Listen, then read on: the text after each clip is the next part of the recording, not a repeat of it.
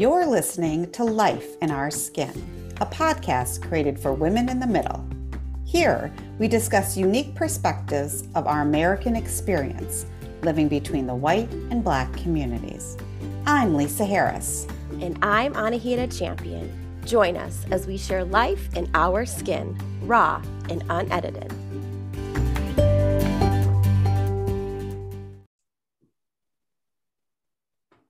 Welcome back, friends and beautiful audiences near and far. Welcome back to another episode of Life in Our Skin podcast, where we explore the lived experiences of amazing women between the white and Black communities.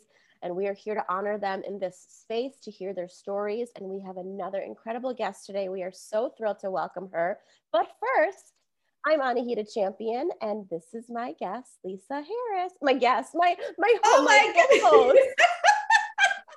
You're my guest today. This is live and this is raw and this is real. And yes, I am your co-host. welcome, welcome, Lisa. It has been crazy, crazy over here. And actually it's it's raining here in Minneapolis, but I am Lisa Harris, and I am also your co host for Life in Our Skin. And I am thrilled to be back interviewing our next guest. And we have been looking forward to interviewing her for months. Months. I mean, we months. excited about this one. Yes. And I just met her through you. So I'm going to just let you introduce her because I'm so excited. We are so thrilled to have our next guest with us today. And I'm going to keep it a little mysterious up front first. Um, I met her through a mutual friend. So I'm going to call him out right now. I'm going to shout his name out. Brett McPherson, a dear friend of mine from high school. I grew up with him ever since we were in the grade school. And he had gone to college with our next guest. And he thought it was important for her to know me and me to know her. And I couldn't agree more. So a shout out to Brett and thank you to Brett because our mm-hmm. next guest is incredible woman and we just hit it off right away. We will say leave her day job as a mystery to all, but I want you to know that she has an extensive background in mental health and PR, journalism, writing and communications and she comes to us from Washington D.C. So, with that, I would like to introduce our audience to Miss Susanna Sung. hello, hello. I'm so excited to be here. Thank you, ladies, for having me. I was like, wait a minute. She does what? She's she's like she's like my Chinese like witch. I've never met before. She's feisty. she's fierce. You guys, the email exchange prior to this episode was fierce and I was here for it. And then to know a little bit about your background, I'm like, yeah, obviously. So thank you for being here today, Susanna. Of course, of course. We have a lot we want to cover. And guess what? This is not a four hour long podcast. So we're going to dive right in and take us back, dear, to okay. five year old Susanna. What were you like what were your interests? What did you wear? What colors did you like? What personality did you have? Talk about five year old you. Oh, that is such a great question. I haven't been five in a long time now. Uh, so, super interesting question because my parents um, are immigrants from Hong Kong. And so I did not have your typical American childhood of, you know, summer camps and sports and dance and, you know, those kinds of activities. Didn't have sleepovers or, oh, can I tell you a story about sleepovers? That's just kind of funny. So I remember asking my parents for to go to on a sleepover at some point in my life.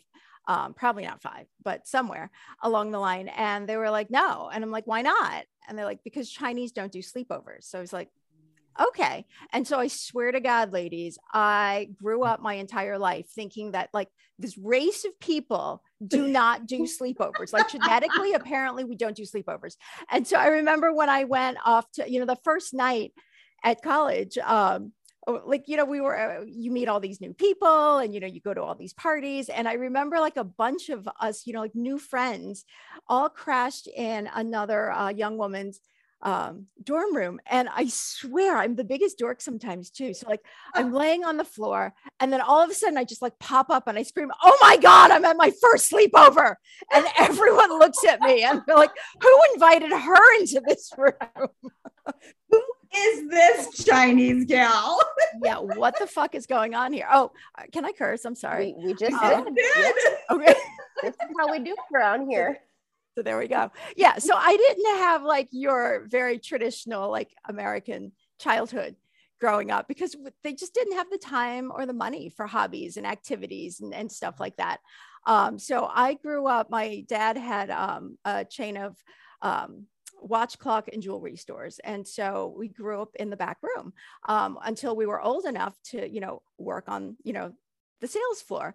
Um, so I think, you know, back then, there was a lot of um, you know playing with my younger sister who is three years younger than i am um, reading a lot and you know i think spending a lot of time in my head right because it gets really boring back there in the in the stock room um, and i think that you know personality wise i was probably just like a normal sort of kid but i think that i was a little fierce even back then i remember um, so my parents bribed the school district to enroll me early. So I went to kindergarten when I was four. I swear to God, they paid every month um, to get me in early. And I bet they regretted that because on the first day that like he drops, my, so my parents go to drop me off. Um, and I may or may not have been overly attached to my mom back then. So she smartly stayed in the car. And so my dad, you know, walks me in. My older sister is five years older than I am. So you know she's in the school somewhere and i guess like the time that we showed up, my class was supposed to be outside in recess. So they take me out there and, you know, it's just all so overwhelming. And instead of being honest, my dad's like, I'm going to go inside to see your sister for a minute. And I'm like, okay. And then, you know, a few minutes pass and then I see their car like drive down the road. I'm like, what the fuck? so, you know, like I freak out. And I just remember there's this like little metal pole and like I grabbed onto that for dear life and refused to let go. And they were like, no, no, you guys have to go back inside now. I'm like, nah, I don't think so. Uh, and I remember like one of the teachers was like trying to like pry my grubby little fingers off the pole. And so I bit her um, because, you know, why not? Yeah. Um, yeah. So my parents were not happy with me that oh, day. Oh no. Um, no, no, no, that wasn't good. And then I remember, so, you know, like my parents had to rely on the kindness of you know strangers and neighbors because you know when you come over you don't know anybody um, and you know you don't know what you don't know either right so you don't know yeah. a lot about the culture that you land in and all these unspokens um, and the way the world sort of works right so they were always you know trying to be really careful about navigating that um, and i remember my best friend at the time his name was brett also um, down the street he came over for like lunch and must have been, you know, the 70s version of a, you know, play date or something. Um, and I remember like he ate something that I wanted. So I just like got up and I punched him in the face. and yeah, right. That was sort of my mom's reaction was, um, so yeah don't eat something that i want i guess is the the moral of the story and and, yeah. and don't lie when you leave me right don't like that those are two life lessons don't eat my food and don't lie to me wow i, I mean you can today. build a whole life on that can you write a book right i was about mm-hmm. that don't lie and don't don't eat my food I, I think we're going to have to put that in the write up. Don't lie and don't eat my food. Um, yeah. I love that, Susanna. I love hearing about um, you know, the little girl in you was um, fierce and um, trying to figure stuff out, probably right alongside your parents. Yeah. Yeah. Yeah. I, I think for most of my, and even sometimes, you know, in my adult life, you know, I'm like middle age now at this point, but there's still sort of like, oh, that's how that works, sort of thing. Yeah. Yeah. yeah. Oh gosh, I love it. Very fierce, very feisty. I you know, kind of an asshole. Yeah. a very kind and compassionate one, though. now, now, right? Asshole. Like, but before, not so much. Yeah.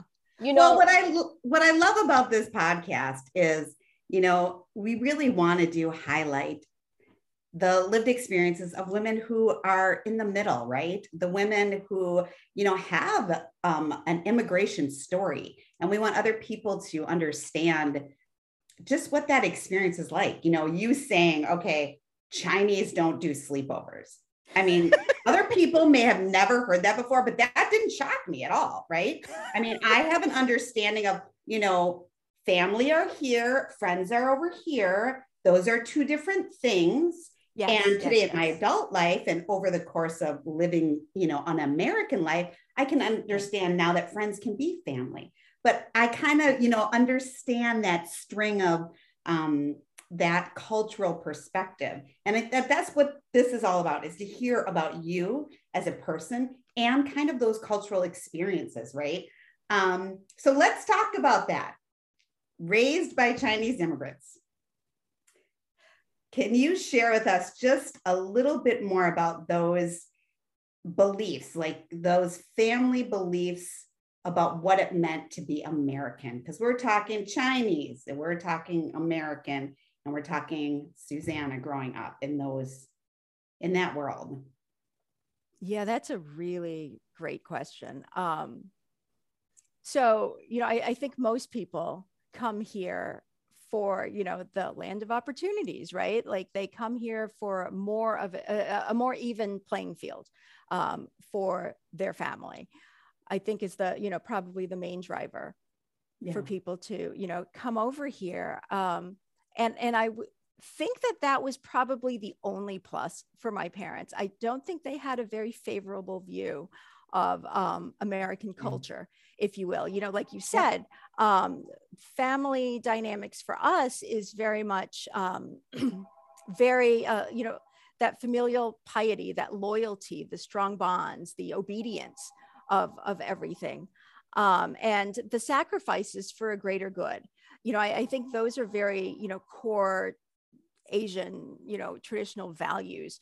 Um, and and they came to see American life to be very different. That there was um, a focus on leisure and pleasure. That you know, mm, s- social aspects of life is important. Um, you know, sports is an extension of that you know social connection piece and you know that leisure activity piece um, and, you know, they came here for one thing, right? Like they understood their assignment. They came yeah. for, you know, a better education and better opportunities to move up in, you know, one station in life. Um, mm. And so, you know, there, there was a really big clash in, in those two value systems. And, you know, I, I think it really, impacted my sense of self and who I am, you know, for a really long time. You know, there was, you know, back then there was no such thing as cultural humility. There was no such thing as, you know, acknowledging and respecting where one comes from and that those cultures are also valid. You know, there was very much um, a worldview of assimilation that, you know, and and I didn't quite understand the true depth of the concept of assimilation, I think, you know, I, I knew internally that I had to be more like them to be accepted, to be able to have the opportunities. But I don't think in my head intellectually I ever took it to go a step further, also meaning denying these other pieces of, of who I am. And, you know, back then, literally, the society and, you know, all these systems were telling me that the way my family functioned is dysfunctional. You know, my family was full of enmeshed relationships. This was bad, that, you know, I needed to either break free from that and become, you know, independent in this very American way, or my family had to change. One of the two needed to happen for me to be whole. Um, and I think, you know, my parent, I think my parents saw that, you know, how could they not, right? Um, and they, they my i remember my mom used to get really angry at me and she's like you know you think you're american you think that you're mm-hmm. white because you think like them because you're raised here but let me remind you that you are not white that people can see you and they will treat you accordingly Um, and you always have to remember that. And I remember, you know, getting so mad at her when she would say that. I'm like, oh, that's so naive. Um, you know, it, and, you know, I, I, think that they always knew that they were, you know, I think they were afraid of losing me um, yeah. to that. You know, what's really interesting is now as 47, I'm 47, so I just assumed you were. Are you 47? I am 48. I care if I just put it out on the podcast? It's fine. You've seen my white hair. And this is our fingerprint. this is our blood type. How about you? Yeah. Oh my God. you know, so that's interesting. Um, when I'm thinking about all of that underneath right now, I'm thinking your mom was right. They are going to see you that way. Yeah. yeah. Um, so off script, obviously, but wow, very mom was right because we we we Lisa and I both have conversations about assimilation, right? Where do we fit in? Right. Are we white? Are we whatever our cultural roots are? What what does that even look like? How do we how do we blend in, but then we stand out? And it's interesting because your mom said, "Let me remind you, you're not white." and and we probably took it i'm sure you did and tell me if i'm wrong took it as like a negative way like well dang like i'm trying to just do my thing here but now mm. that we have a perspective in this day and age in 2022 no i'm not white and i'm proud right. of it and so mom's always right but the women that moms in the 70s 80s and 90s had a way of saying things and making us feel and how their upbringing was uh, totally different perspective. So yeah. Yeah. And I, I think also, you know, and I used to get angry at my mom when she would say that. And I'd be like, you know, what did you expect? I, I remember saying this to him, like, what did you expect moving over here and having children here in America? And here you are complaining that we're too American. What did you expect? Yeah. And, you know, how can you, you make the best choices that you can, right? And I don't think that anyone could really fully understand what that means of. Being raised in another culture um, and you know I, I think that was really difficult for them and god damn it i was rude to her yeah, yeah. well we remember the five-year-old susanna so imagine 15 year old Susanna, 25 year old Susanna. uh, still kind of an asshole then. Yeah, totally. 43 years later of, of wiser assholeness, really. Yeah. Yeah hopefully kinder too. But oh, that depends oh, on the yeah. day. Oh gosh. When you think about and look back, and maybe even present day, like the like talking about assimilation and the proximity to whiteness, right? Your mom was like, "Let me remind you." What? How have those concepts impacted your personal self identity? Like, do you have an example that can illustrate that with us? Um, can I just say one other thing too, yeah, Anahita? Yeah. yeah. Um, as we're talking about whiteness, there's also this this thought that's coming into my mind is that I know, and I don't know how you want to spin it into this last question, Susanna, wherever you go, but there's also this idea of um, we know you are a mother of multiracial children as well.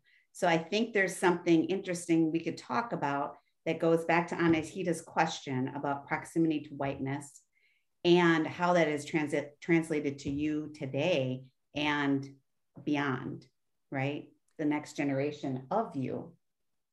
Yeah, it's kind of a loaded question. I will ask this too. And you, sorry, this is a lot. Hold on, I need to take notes about it out. Which one do you want me to answer? No, All of them. Proximity to whiteness, the whole aspect of like self identity, but also like things that you're unlearning perhaps as you're parenting too yeah uh, yeah all of that wrapped into one right um, yeah. all of it is is also related so let me start off with you know lisa's you know observation about you know having this next generation and what do we do with that in terms of you know their identity how much do we foster you know which cultural aspects so I, I, don't think that it, it was interesting. Um, when I had my first child, there was this really um, unexpected pull towards my heritage. Um, it was like almost overnight where all of a sudden I sort of understood the, this weight of the world on me that here I am bringing, you know, someone into this world and, you know, he's half Chinese and this is who he is. And, you know, I suddenly had this desire to want to, you know, pass that down that knowledge and heritage and cultures and traditions um, because he does not look white. Um, and I, I think that now that you know he's he's in college now and his sister's in high school and we're looking at finding schools that are a good fit for her has been really interesting this is really recent where you know i'm looking at you know we're looking at what she wants to study where she wants to you know go geographically um, but what we've discovered is one of the main things is that it needs to be meaningfully diverse um, on that campus. And I have to sort of, you know, to your question of what are some of the things you're still trying to unlearn, you know, I almost with every school that pops into our heads, I have to sort of stop and think because, you know, I'm like, you know, back in my day, they, you know, you wanted to go to these, um, you know, elite liberal arts schools. Um, and when you look at them now, though, they're, you know, small, a lot in the Northeast, predominantly white. And, you know, that's what we defined as good, as desirable, as elite. Um, and those no longer fit who she is. Um, where upon, mm. you know, I look at those schools as that was my goal to assimilate, right? Like that, I was supposed to go up to that station in life, and that was supposed to be successful. Um, so I, yeah. So I, I think also, you know, then to sort of pivot to, you know, your question, Anahita, of, you know, how, how is this, you know, concept of assimilation really, um, you know, impacted who I am? I, I think that I ended up, I, I, learned early on to be a chameleon. And, you know, for a long time, I actually took great pride in that, that, you know, I could be whoever people wanted me to be in whatever setting that I was in with, you know, whatever, you know, class or, you know, raised or, you know, anything. Um, I could be what people expected. Um, and I depend, you know, I, that's, that was a great skill I thought that I had. Um, but then I realized that maybe not so much like later in life because there was no me there, right? Like I was what mm-hmm. everybody else expected me mm-hmm. to be. Um, and I, th- I wasn't there. Um, but you know, at, at, and I think I got there because I'm, you know, I'm many things, but I'm no dummy. You know, growing up, I saw what happens when you are seen and you are not quite assimilated. Um, I remember uh, when I was really young, my, my dad built um, a little gate in the fence in the backyard so that my sister could cut through, my older sister could cut through a field um, between the school and our backyard to run home because every day a group of boys would chase her. And so, you know, it was not safe to be seen. Um, you know, I remember growing up hearing all of these kids play these really cruel jokes on um, their, you know, they had, um, they would employ people from Mexico to clean their homes. And they would play really cruel jokes of screaming immigrations at the door, you know, shit like that. Um, and, you know, people, I, I remember too, you know, on the school bus, the, the kids arguing over me is she a chink or is she a gook? Um, and I'm just like again you know it you needed to stay small. You needed to stay quiet to be you know left alone. That was the safe place mm-hmm. there. Um, you, you wanted to be that model minority that they tell you that we are to keep us in our place right? That look she studies hard. She's quiet. She doesn't raise any trouble at all. She's not on welfare. We're good. We will take her. So I, you know, had to, you know, unlearn all of that and unlearn and, and find my voice and who I am in that that was super long-winded. Sorry. No, it was wow. beautiful. I related to so much of it. How about you, Anahita? um, yes, in a different way, but also looking back at like my Asian friends growing up and how they probably felt so much of what you were just saying. Because of a lot of my friends, I tried to relate to anyone that wasn't white, right? Like I tried to be that chameleon because I felt like they would understand me better. That was like the most profound analogy I've ever heard. I wrote that one down. But now I think back at like people making fun of my peers saying, oh, it's the quiet Asians you have to watch out for. They're the mysterious ones. They're the they're the freaky ones or they're the this one. But lo and behold, you're probably trying to digest a lot and figure out what your next move is, what you're going to say, how you're going to act. So you just painted this whole narrative that took me back like 30 years. And all I could do was just like, I wish I could hug the gals. That's that's really informative to share of, of how we can even be more compassionate towards each other too. And it's mm-hmm. interesting because my mom would always say, going back a little step, was those Americans and oh. those Americans and America, the American way of doing things, because I think she was so pissed at being being in the state at some point. But, but well, what I think is interesting in our stories is that even though our parents may have came here for a better life or a better opportunity. My grandfather always reminded him, reminded us that in his heart, he was Filipino.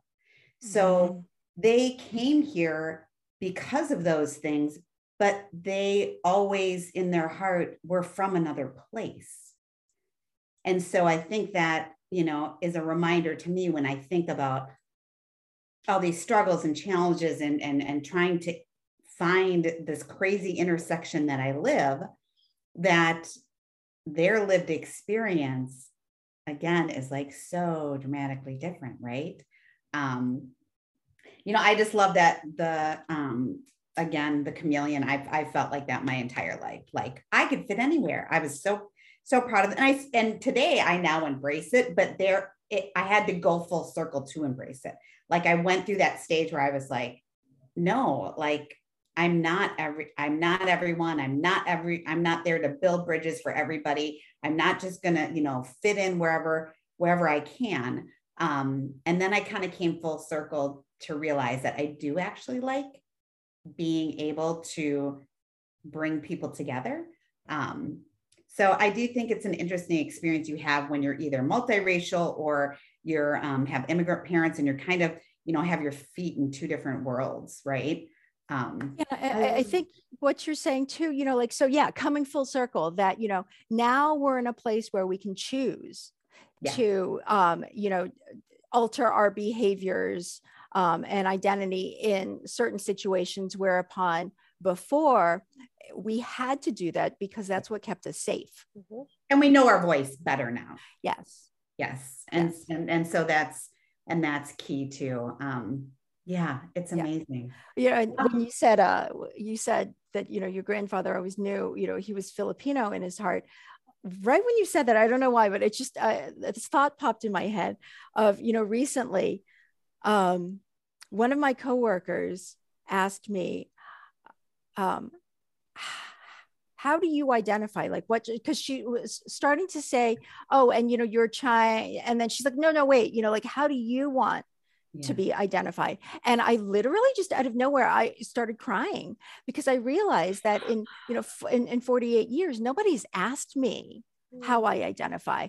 People tell me that I check off the Asian box, right? That's the box that we're given is yeah. I'm Asian American, I'm Chinese American. People tell me what I am, but no one has actually asked, how do I identify? I'm like, wow, that's a long time to not be, you know, seen. That's interesting. It hit you in that moment. It just yeah. it hit you when she asked you that. Susanna, yeah. how do you, how do you self-identify? Yeah, that's a great question. Um, I think today in this part, I I identify as you know as Chinese. I know that you know the term Asian American you know sprung up for very good reasons. Um, you know for for collect you know for collective advocacy. Um, but you know, I think it goes down to you know what is the definition of uh, America? You know, like is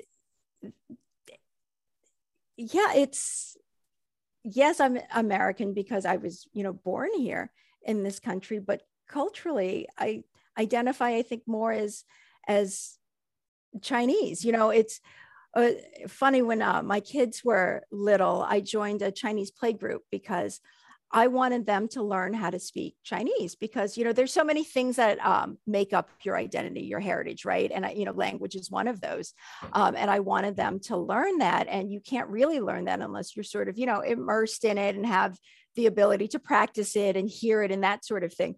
And it was so funny because uh, there were several of the moms in the group who, you know, they would joke that they're fresh off the boat. They, you know, were from Taiwan or China and they married, um, you know, Caucasian Americans and they moved here and, and had children. And they would just marvel as we got to know each other that I was more traditionally Chinese than they were. Um, and that, you know, it's, it was interesting that they pointed that out because I'd never realized that before. Um, and yeah, I, I think that that's not a bad thing. It's not a bad thing to own that. And it's very specific, right?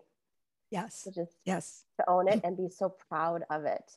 And and to know that it's a journey to even proudly just state that because of all the unlearning and the journey of confusion and comparison and the chameleon and then whew, it's loaded yeah yeah and yeah, yeah, and asian americans isn't you know it's not a one monolith right like there's there's similarities but there's differences between japanese and korean and Absolutely. you know it's Oh, and that's that just gets me really excited for what we want to continue to explore in the next year on this podcast is that exact truth, right? Mm. Um, Thank you so much, Susanna, for sharing all of this. You know, we really do enjoy hearing all the women in the middle, their experiences.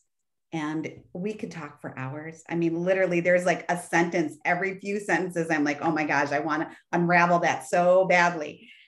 But we are close to our time. And I really yeah. wanted to make sure we ended with some fun questions, Ooh, which okay. is that's Anahita's jam. She's all about her fun rapid fire questions. And I want oh, to no. over to her so we can have just a little fun as okay. we wrap up our extraordinary interview. Okay. This has nothing to do with the topics of today. And I will end it on a quote because that is how we end. And I pulled up a really fun one oh, good. Um, that we're going to end it off with. So you're on a deserted island. what if you could have anything to eat, whether it's on the island or not, you can snap your finger, what would that be? Dim sum dim sum. Dim sum. Okay. Just. Can I? Can it be more than like? Can it be a like? Not just one item because I want all the dim sum carts there. all of them. No rules to this. no rules. Yes, absolutely. All the different okay. types. Dim sum. All the dim sum. That's it. Yep. I love it. It's like saying tacos. It's taco salad, taco what is? It's like, yes, absolutely. Yep. Um, are, what is your absolute favorite or go-to must-have accessory? whether that's oh. or apparel. Oh, that would be my shoes and my handbags. Again, can, can, can it be all the shoes? I guess they go together. well, all right? the and there's all the handbags. I may or may not sort of have a problem. They're like children to me. I can't get rid of them. You and I love them, them all. Can you name your baby? Yeah. All. All the shoes. Do, do, you name, do you name your shoes and, and, and purses? No, they don't. I'm not that crazy. Oh, okay. I just name my car. Hey, oh, just a lot of people say that. and if you could go to any destination, oh. like and teleport there and spend 10 days, oh, all oh, inclusive, oh. everything is, where would you go? Like tomorrow? Oh, see this uh, full circle, ladies, full circle. This brings me right back. Like you said, these rapid fire questions wasn't, you know, about what we were talking about before, but it is. So I think it would be Hong Kong, but Hong Kong before this China, you know, crackdown. Um, that is, oh, that that my yes, my soul rests so Nice. happily there. And I can have all the dim sum and all the shoes there too. oh, okay. Oh, I Oh, have a that's so quote. I have a quote that fits this. Pick Okay, a number okay. one or two. Two. Okay. The quote, I'm going to tell you both. The first quote is Why'd you so make good. me pick then? Because I'm Because gonna she read wanted it. to. my own rules, Okay. damn it. yes, you are right. This is your podcast. Thank you, Susanna. And you are our Yeah, yeah, yeah. This is a quote by Ruth Reichl. She said, Pull up a chair, take a taste, come join us. Life is so endlessly delicious. And I know Mm. that you don't want to say eat my food, but at least we can pull up a chair and share that, right? And I wanted to share that quote because having conversations is like breaking bread. It's like pulling up a Yes. chair at this table Yes. and telling these lived experiences because culture is so much more than what we look like and where we originate from. Like you said, it's Yes. language, it's food, it's music. And then the other quote is a recipe has no soul. You, as the cook, must bring the soul to the recipe. And that is by Thomas Keller. Mm. And again, Oh, I Oh, love those that. are perfect, Anahita. that's good. You did such a good job. It's Well, all- ladies, thank you for giving me a seat at your table. Thank you for pulling it up. and thank We you for appreciate you. building it honestly with us. This was so enriching. So and I hope that the listeners today got one little or many nuggets out of it. We have so many quotes when we share this to post about you. Right. How can folks stay connected with you, Susanna? How can they support you? Oh, good question. Uh, Or are you off the radar and it's just uh, on the DL? I well, I'm just trying to think. I'm like, um, I am so bad with social media, Lisa. You know this No, you're about me. You don't need to You know what? You are a talented writer. You do do writing on the side. Yes, I did. So we can, as your community here in Minneapolis and anyone listening anywhere else, can go to your blogs and read about them and learn about them, and also just support you Yes, behind the thank you. scenes as Yes. you continue to write and explore yourself. You know, we are supporters of all people, and um, we can share that with our guests and let them know that you're out there in the world sharing your voice and um, learning about yourself and trying to be a better human. trying, trying, and you ladies are definitely helping me. We appreciate it. Thank you so much, Susanna. It has been a pleasure to share this space with you today. And I'm so grateful to have you in my circle. And I cannot wait for us to one day have a cocktail in person I person, yes. and swap stories about Brett McPherson. he should be scared right now. I'm. Hey, Brad. Thank you, honey. Have right, a thank you, great day. And thank you. We hope everyone out there listens to this episode. We'll share all the details and uh, we'll see you soon here on Life in Our Skin. Thank you. Bye. Bye.